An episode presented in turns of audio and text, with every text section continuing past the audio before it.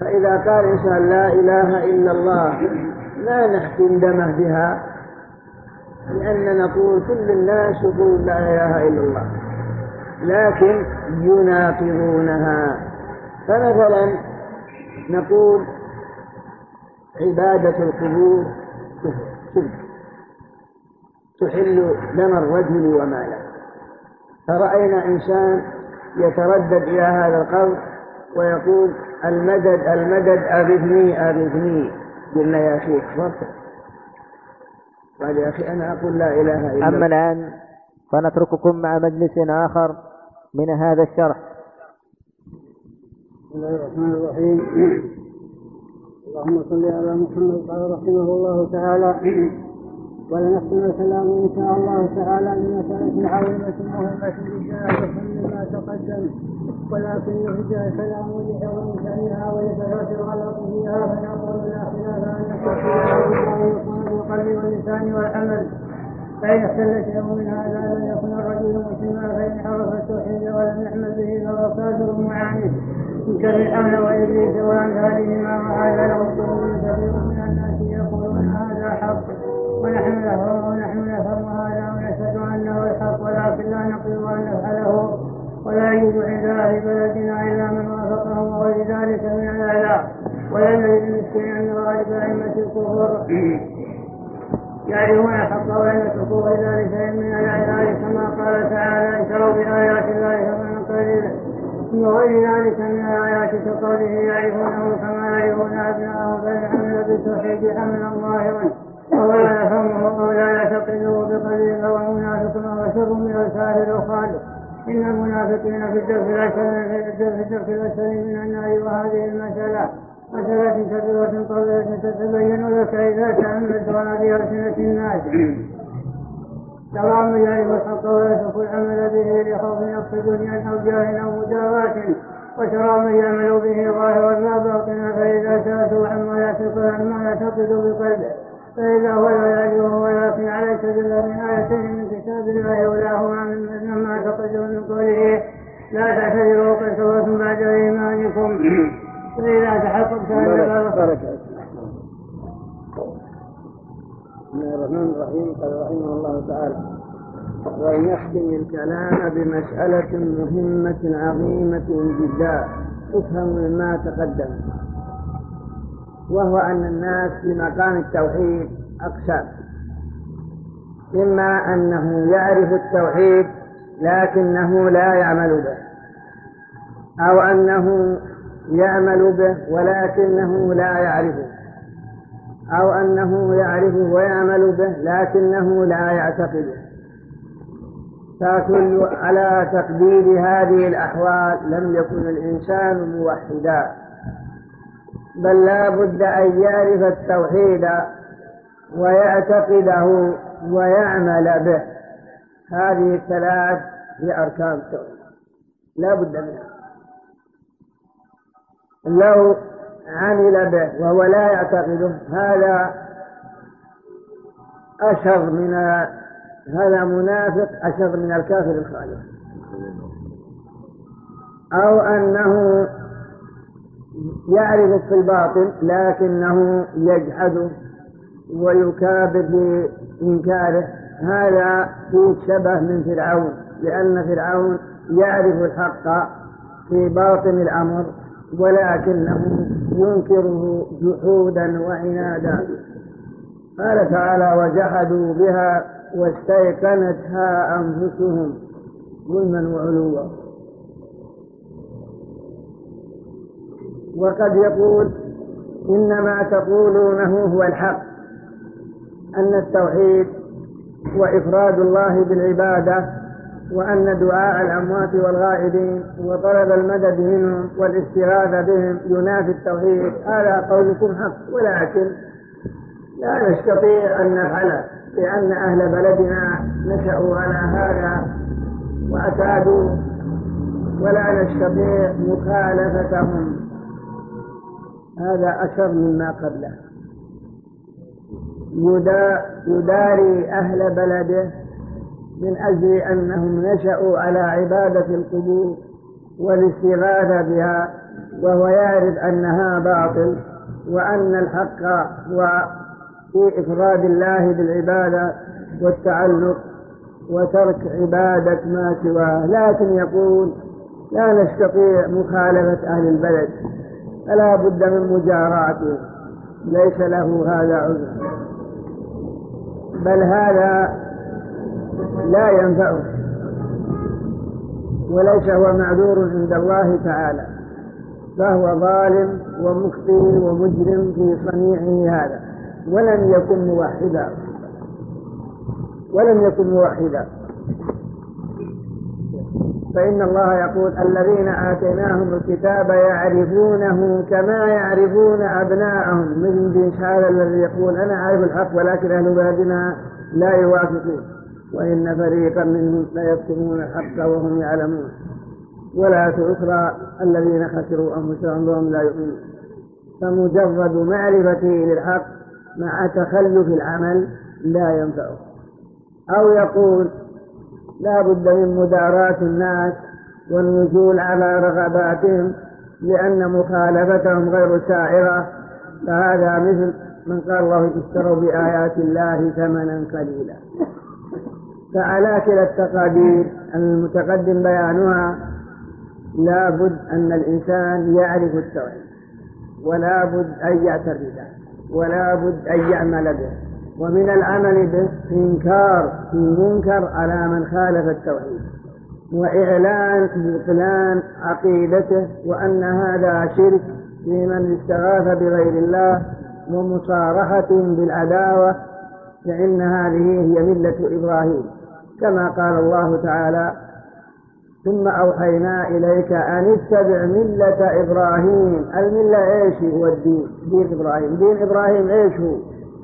جاء مبينا دين إبراهيم الذي أمر نبينا باتباعه في قوله تعالى قد كانت لكم أسوة حسنة في إبراهيم والذين معه إذ قالوا لقومهم إنا براء منكم ومما تعبدون من دون الله كفرنا بكم وبدا بيننا وبينكم العداوة هذه ملة إبراهيم.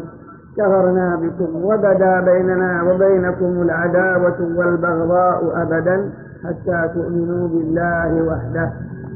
لا أنك تجامل أهل البلد أو تجامل الرؤساء أو تجامل المشايخ مثلا وهم على على ضلال وخطأ. وأن تعرف أن الحق فيما عندك من شركية من استغاث بغير الله وذبح لغير الله وطلب المدد من غير الله وسجد لغير الله ودعا غير الله. لكن مخالطتك لهم وموافقتك لهم ألجأتك إلى أنك لا تنكر عليهم. إذا ضيعت ملة إبراهيم التي جاء آية كفرنا بكم وبدا بيننا وبينكم العداوة والبغضاء أبدا حتى تؤمنوا بالله وحده والله أعلم. أما الآن فنترككم مع مجلس آخر من هذا الشرح. رحمه الله تعالى فإذا تحققت أن بعض الصحابة الذين غزوه مع رسول الله صلى الله عليه وسلم كفروا بسبب كلمة قالوها على وجه النجم. واللعب تبين لك تبين لك أن الذي يتكلم بالخير أو يعمل أو يعمل به خوفا من أن مال أو جهل أو مجاراة لأحد أعظم مما تكلم بكلمة ينجح بها والآية الثانية قوله تعالى من كفر بالله يكفي بركة.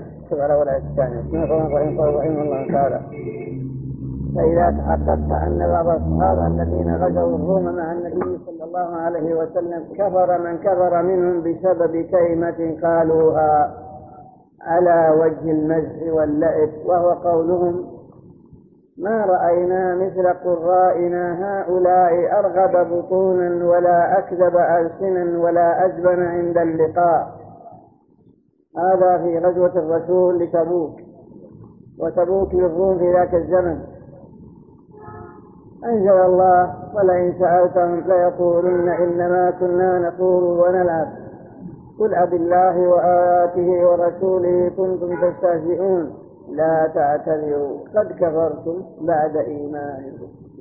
إذا كان هؤلاء كفروا بسبب كلمة ذكروا أنهم قالوها على وجه المزح واللعب فما ظنك بمن كفر بفعل أو قول؟ خوفا من نقص مال أو خوفا على نفس من نقص مال أو مداراة مجرد مداراة للسلاطين والرؤساء أو محبة للوطن أو محبة للعشيرة فهذا أولى بالكفر. وذلك أنه أقر الكفر مداراة لأهل البلد. كمن لم يكفر أو طلب هو المدد من غير الله من باب المداراة أو أنه لم ينكر عليهم وحسن فعلهم خوفا على وطنه يعني يخشى أن يبعد عن وطنه محبة للوطن أو محبة للمال أو محبة للتجارة أو ما أشبه ذلك. وفي هذا وأمثاله قال الله تعالى قل إن كان آباؤكم وأبناؤكم وإخوانكم وأزواجكم وعشيرتكم وأموال اقترفتموها وتجارة تخشون كسادها ومساكن ترضونها أحب إليكم من الله ورسوله وجهاد في سبيله فتربصوا أي انتظروا حتى يأتي الله بأمره والله لا يهدي القوم الفاسقين. فسماهم بهذه الآية فاسقين ما دام أنهم قدموا محبة الآباء ومحبة المال أو محبة الوطن أو محبة التجارة خشية كسادها أو محبة البيت الذي كان يسكنه مساكن طيبة قدموها على وجوب إنكار المنكر وعلى الغضب لله ولرسوله فيما إذا انتهكت محارمه وحصل الكفر. بل أقرهم على كفرهم مداراة ومداهنة فهؤلاء كفروا فما ظنك بمن فعل هذا الفعل؟ وقارنت بين هذا وبين الذين قالوا ما رأينا مثل قرائنا هؤلاء يغبطون مع أنهم اعتذروا وقالوا لا نريد حقيقة الأمر وإنما نتحدث حديث الركب. نقطع به عن الطريق لا أقل ولا أكثر ومع هذا لم يقبل الله عذرهم أبدا بل قال لا تعتذروا قد كفرتم بعد إيمانكم مما يدل على أن لهم سابق إيمان والله أعلم. أما الآن فنترككم مع مجلس آخر من هذا الشرح. كم نعم. بسم الله الرحمن الرحيم. اللهم صل على محمد وعلى الله تعالى والآية الثانية قوله تعالى من كفر بالله من بعد إيمانه إلا من أكره وقلبه مطمئن بالإيمان فلم الله من هؤلاء إلا من أكره مع كون قلبه مطمئنا بالإيمان وأما غير وأما غير هذا فقد كفر بعد إيمان سواء فعل خوفا أو مجاراة أو مع مصحة بوطنه أو أهله أو عشيرته أو ماله أو فعله على وجه المجد أو لغير ذلك من العذاب وإلا وإلا إلا المكره. ولا يتدل على هذا من جهتين الأولى قوله إلا ما يكره فلم يستثن الله إلا المكره. ومعلوم أن الإنسان لا يكره إلا على العمل إلا على العمل أو الكلام. وأما عقيدة القلب فلن يكره أحد عليها والثانية قوله تعالى ذلك بأنه مستحب الحياة الدنيا. معنى ذلك بأنه مستحب الحياة الدنيا على الآخرة وصرح أن هذا الكفر والحذاب لم يكن بسبب الاعتقاد أو الجهل أو أو أو البغض للدين أو محبة الكفر وإنما سببه أن له يجري ذلك حظا من حظوظ الدنيا. آثره على الدين والله سبحانه وتعالى أعلم. والحمد لله رب العالمين. بسم الله الرحمن الرحيم. وعلى محمد وآله. بسم الله الرحمن الرحيم. قال رحمه الله تعالى والآية تدل على هذا من جهتين وهي قوله تعالى من كفر بالله من بعد إيمانه إلا من أكره وقلبه مطمئن بالإيمان ولكن من شرح بالكفر صدرا فعليهم غضب من الله ولهم عذاب عظيم ذلك بأنه مستحب الحياة الدنيا على الآخرة. المعنى هو أن المشرك في زماننا قال لك مثلا أنتم تكفروننا أنتم تكفروننا ونحن قوم نشهد أن لا إله إلا الله ونشهد أن محمدا رسول الله ونؤذن ونصلي ونصوم ونتصدق ونؤمن بالقرآن ونؤمن بالبعث كيف تكفروننا وتستحلون دماءنا وأموالنا وتخرجوننا من دائرة الإسلام؟ تقول لهم أنت هو بسبب ذبحكم للقبور وطلبكم المدد من غير الله والعون من غير الله والاستغاثة بغير الله وقولكم المدد المدد يا أحمد البدوي المدد المدد يا عبد القادر الجيلاني فهذا أكفركم بسبب هذا. قال هذا لا لا لا نكفر به. ما دمنا نشهد أن لا إله إلا الله وأن محمدا رسول الله ونؤذن ونصلي ونصوم. هذا لا نكفر. تقول أنت الرسول كفر أناسا قالوا دون ما قلت. ومع هذا أنزل الله فيهم كفر. وهم حينما قالوا ما رأينا مثل قرائنا هؤلاء أرغب بطونا يعني أوسع أكل بطون ولا أكذب ألسنا ولا أجبن عند اللقاء. ومع هذا اعتذروا قائلين إنما كنا نقول على وجه المزح واللعب ونقطع به عنا الطريق ونتحدث حديث الركب. جاءوا معتذرين بهذا. فالرسول يقول أبي الله وآياته ورسوله كنتم تستهزئون أنزل الله فيهم. ولئن سألتهم ليقولن إنما كنا نخوض ونلعب. قل أبي الله وآياته ورسوله كنتم تستهزئون. لا تعتذروا قد كفرتم بعد إيمانكم. وهم من الصحابة من جملة, من جملة من غزوا الروم مع الرسول. وأثبت القرآن أن لهم إيمانا. لا تعتذروا قد كفرتم بعد إيمانكم. فكفروا بسبب هذه الكلمة. ثم تقول لهم العلماء في كل مذهب كلهم عقدوا بابا في كتبهم بالإجماع أن من سب الله فهو كافر ومن شتم هذا الدين فهو مرتد ومن زعم أن لله صاحبا فهو مرتد ومن انتقص الرسول فهو مرتد ولو شهد أن لا إله إلا الله وجاء بكل ما جاء. هذا تقدم. أيضا تقول له الله سبحانه وتعالى لن يعذر إلا المكره فأنت لست بمكره.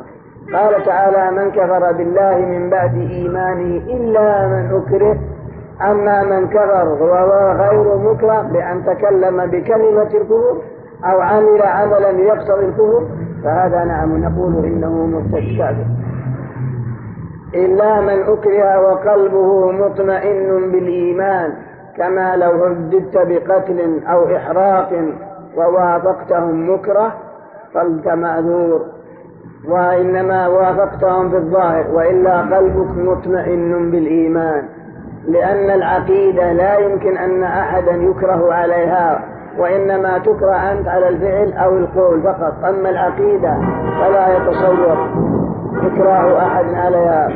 ثم تأمل قول ذلك بأنه مستحب الحياة الدنيا على الآخرة يعني جاءوا بكلمات الكفر بسبب محبتهم للدنيا على الآخرة. فمن آثر بلدا أو آثر عشيرة أو مالا وقال بالكفر لأجل المدارات أو لأجل أو مشحة بوطنه أو مشحة بماله أو بعشيرته هذا لا ينفع بل هو مرتد مهما كانت الحالة. لأن الله يقول ذلك بأنه مستحب الحياة الدنيا. يعني كفروا بأنهم مستحب الحياة الدنيا على الآخرة ولم يكونوا مكرهين مع اطمئنان قلوبهم بالإيمان. فآثروا حظا من حظوظ الدنيا إما مشحة بالوطن أو بالأهل أو بالعشيرة أو بالمال وافقوهم على كفرهم أو تكلموا بكلمات الكفر أو غير ذلك مما هو سبب إخراج لهم عن دينهم. فهم بهذا كفروا ولم يعذروا إلا من أكره بالضرب أو الإحراق أو القتل بما في فيما من شأنه القول أو الفعل دون عقيدة القلب. هذا هو معنى قول الشيخ والله أعلم. وبنهاية هذا المجلس ينتهي شرح فضيلة الشيخ العلامة عبد الله بن محمد بن حميد رحمه الله على كتاب كشف الشبهات. نسأل الله عز وجل أن يجعل ذلك في موازين حسناته إنه سميع مجيب. وصلى الله وسلم على نبينا محمد وعلى آله وصحبه أجمعين. أيها الإخوة انتهت مادة هذا الشريط وحيث بقي فيه متسع فنكمله بشرح كشف الشبهات لفضيلة الشيخ صالح بن عبد الله العبود رئيس الجامعة الإسلامية. إن الحمد لله نحمده ونستعينه ونستغفره ونتوب إليه ونعوذ بالله من شرور أنفسنا وسيئات أعمالنا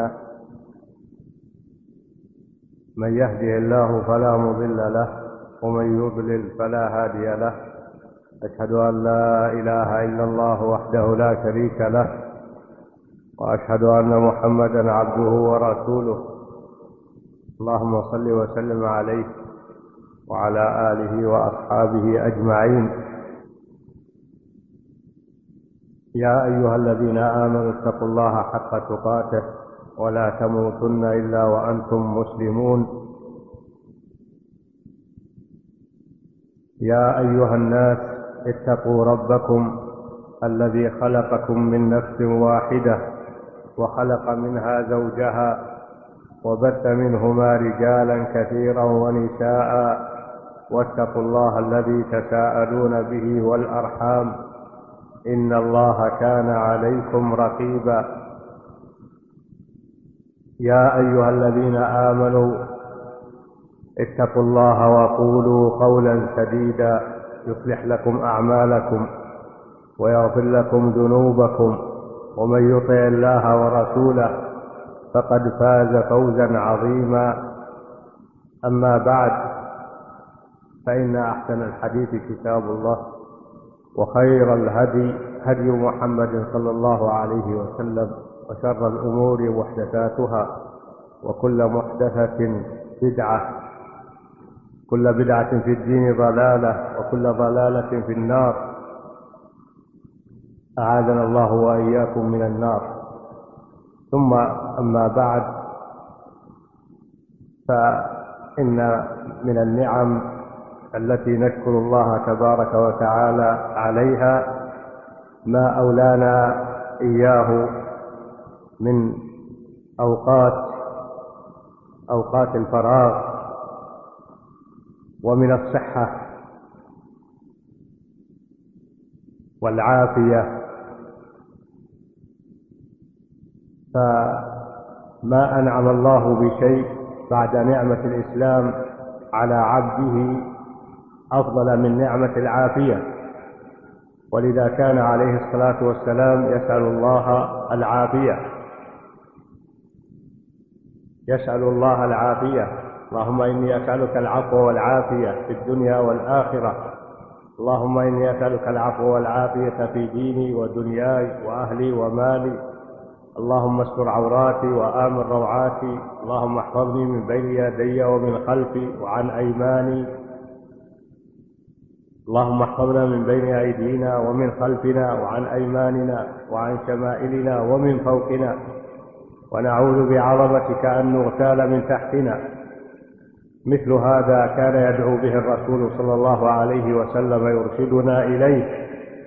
فما أعطي العبد شيئا أفضل من نعمة العافية بعد نعمة الإسلام. وإن أحسن ما يستغل به الفراغ و به القوى والمهج هو طلب العلم الشرعي طلب العلم النافع العلم بكتاب الله العلم بالله عز وجل. العلم بأسمائه الحسنى وصفاته العلى العلم بشرعه العلم باستحقاقه العلم بما يرضيه سبحانه وتعالى ليعمل وبما يسقطه ليجتنب وفق ما شرعه لرسوله صلى الله عليه وسلم. ثم العلم بنبيه العلم برسوله معرفة الرسول عليه الصلاة والسلام معرفة ما أرسل به معرفة رسالته التي تدور على التوحيد التوحيد الذي هو حق الله على العبيد فهو عليه الصلاة والسلام أرسل ليدعو الناس إلى توحيد الله إلى إفراد الله بالعبادة. وترك الشرك. معرفة شريعة الإسلام بأدلتها هذا هو العلم النافع. العلم النافع الذي يوصل صاحبه إلى سعادة الدنيا والآخرة. ومما نشكر الله تبارك وتعالى عليه ونغتبط به أن هيأ لنا دروسا في هذا العلم الشرعي وفي جوار مسجد النبي صلى الله عليه وسلم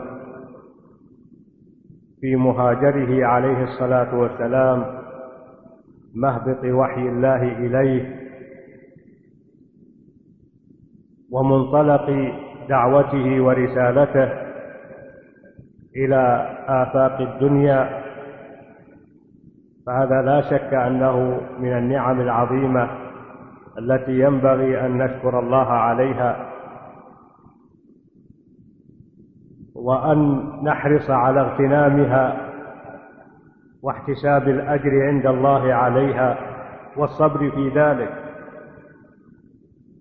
فإنه لا بد من الصبر. الصبر على تعلم العلم النافع. الصبر على التزام شرائع الله تبارك وتعالى واجتناب نواهيه. لأن الله سبحانه وتعالى خلقنا في هذه الدنيا للابتلاء. فمدار نشأتنا على الابتلاء. الابتلاء بالأمانة الذي خلق الموت والحياة ليبلوكم أيكم أحسن عملا.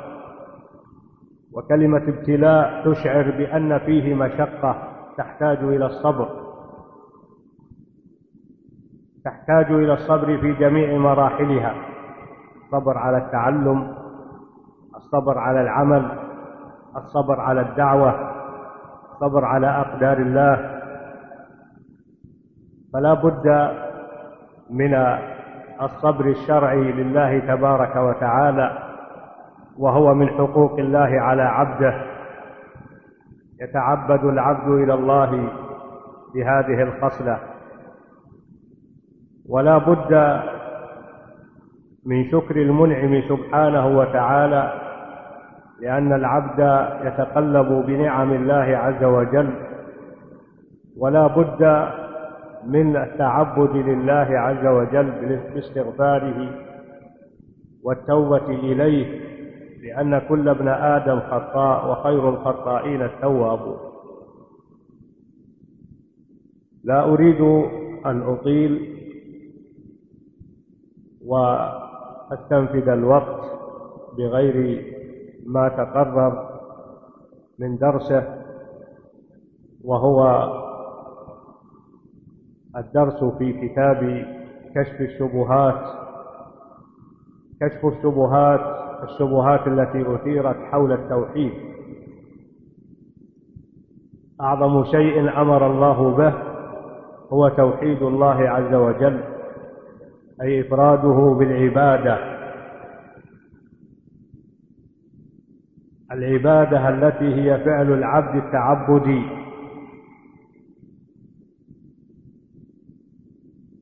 لأن فعل العبد التعبدي ينقسم إلى قسمين.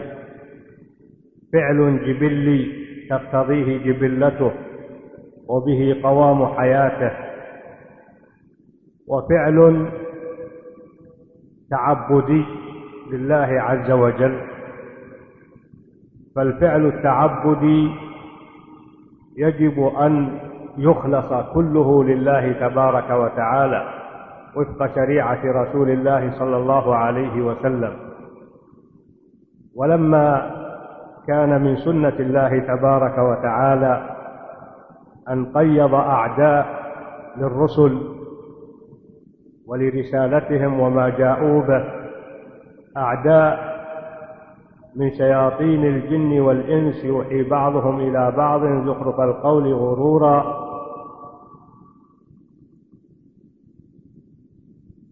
كان على الرسل وعلى ورثة الأنبياء من بعدهم أن يتصدوا لهؤلاء الأعداء ولشبههم فيكشفوها. ومن ذلك هذا الكتاب الذي ألفه شيخ الإسلام محمد بن عبد الوهاب رحمه الله مجدد القرن الثاني عشر المصلح الإمام. لقد أغاث الله به هذه الجزيرة حينما عم الشرك وطم الشرك في العبادة. وجد من يذبح لغير الله وجد من يدعو غير الله تبارك وتعالى ووجد من علماء السوء من يشوش ويشبه على توحيد الأنبياء والمرسلين. فكان من جهوده رحمه الله أن ألف هذا الكتاب الذي وإن كان صغيرا في حجمه فهو عظيم ومفيد في معناه. وفيما احتوى عليه. ف وكما هي طريقة مشائخنا مشائخ الدعوة نبدأ بالعرض عرض ما يتيسر عن طريق قراءة أحد الإخوة ثم نعود بالشرح حسب ما يفتح الله عز وجل وييسره. سائلين الله تبارك وتعالى أن يفتح علينا وعليكم وأن يعلمنا ما ينفعنا وينفعنا بما علمنا. إنه قريب مجيب. فلنبدأ على بركة الله في القراءة ليقرأ أحد الإخوة الحمد لله رب العالمين. والصلاة والسلام على رسول الله وعلى آله وصحبه أجمعين. لو قرب منك أو يمكن أن تكون قريب من نعم.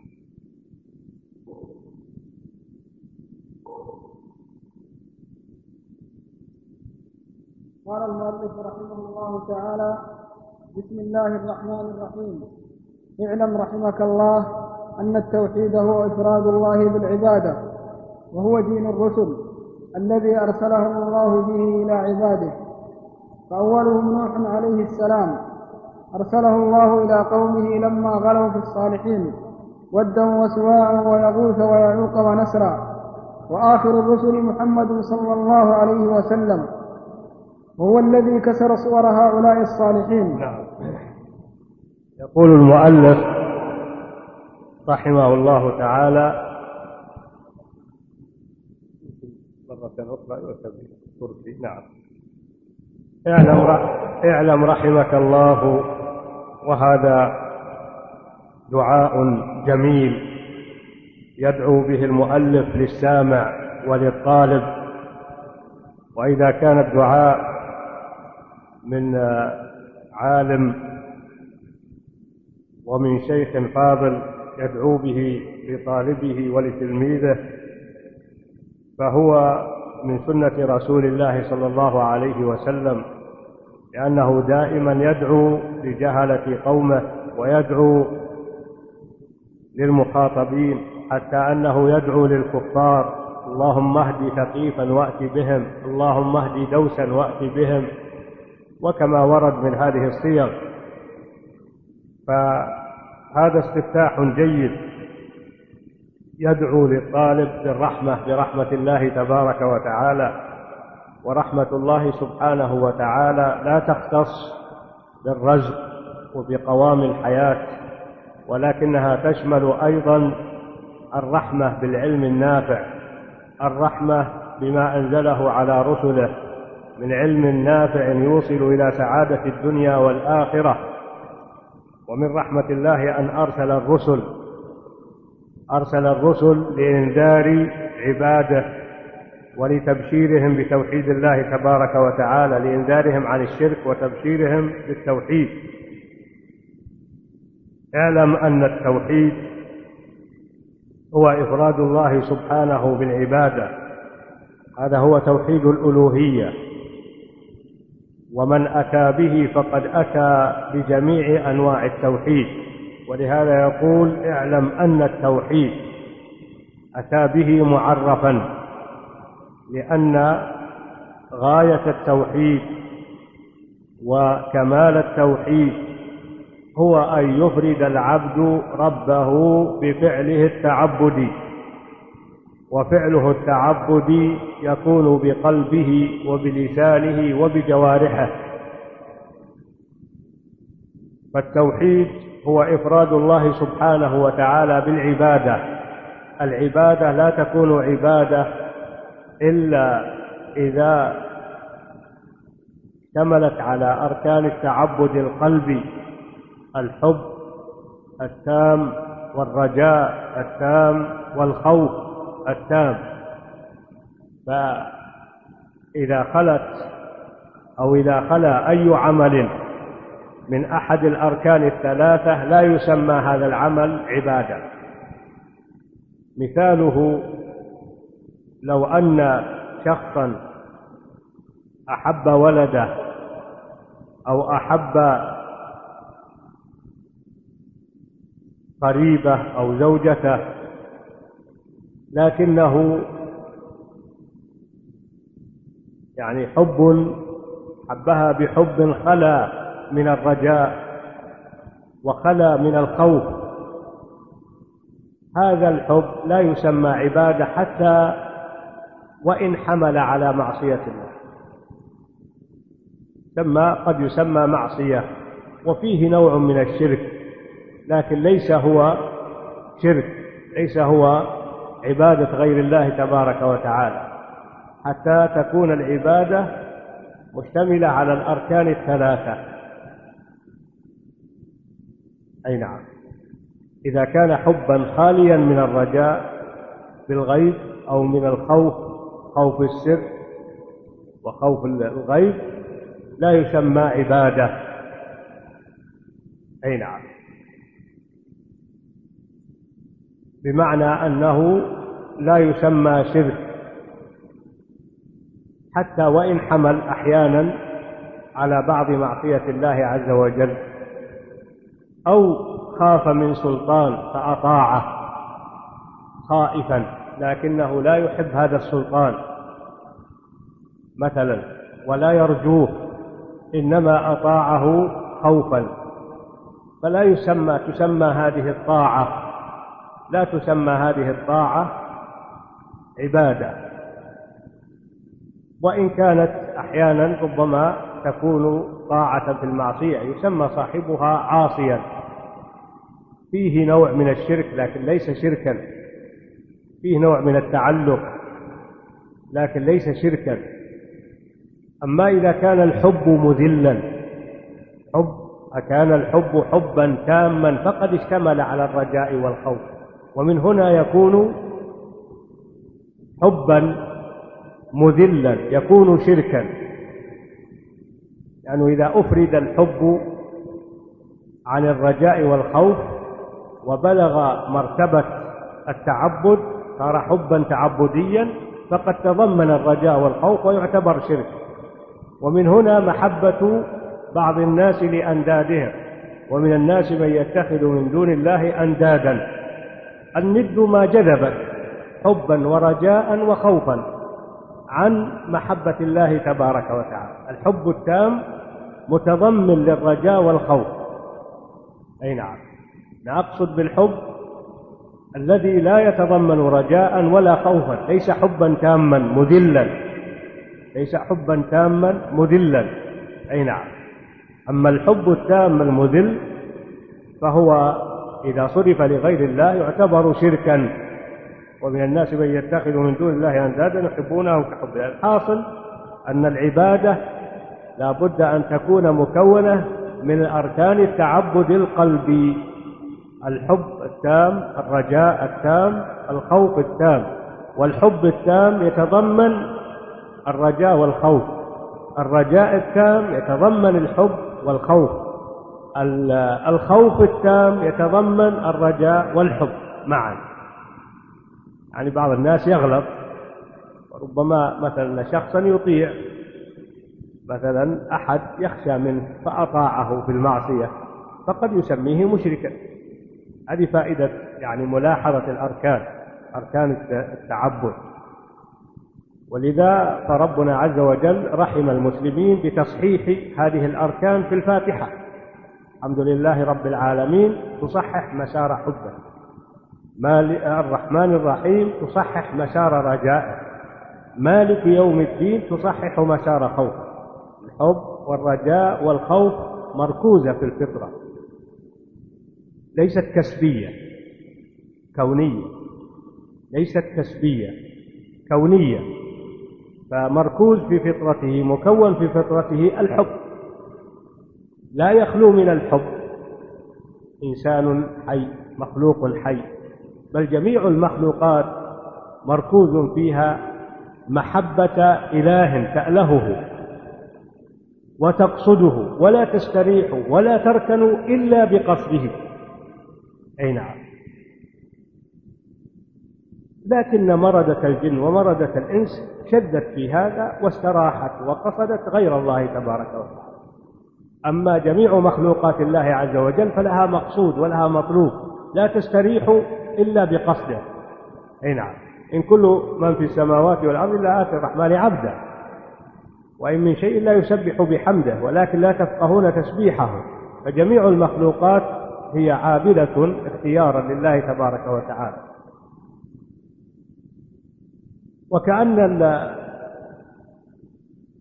المصلي بالفاتحة إذا مر على الآيات الثلاث الأول كأنه يقول بهذه الأركان المتقدمة صح الحب بالحمد لله رب العالمين لله تبارك وتعالى وصح الرجاء لله تبارك وتعالى بالرحمن الرحيم وصح الخوف لله تعالى بمالك يوم الدين فبهذه الأركان الثلاثة المتقدمة إياك نعبد.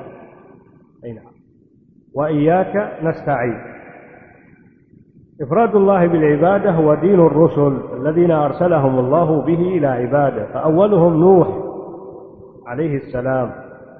أول الرسل نوح وأول الأنبياء آدم عليه السلام. أبونا آدم أول الأنبياء أوحي إليه لكنه بعد أن تاب الله تبارك وتعالى عليه وطبعا أطاع الشيطان كما هي معروفة القصة في القرآن وكررت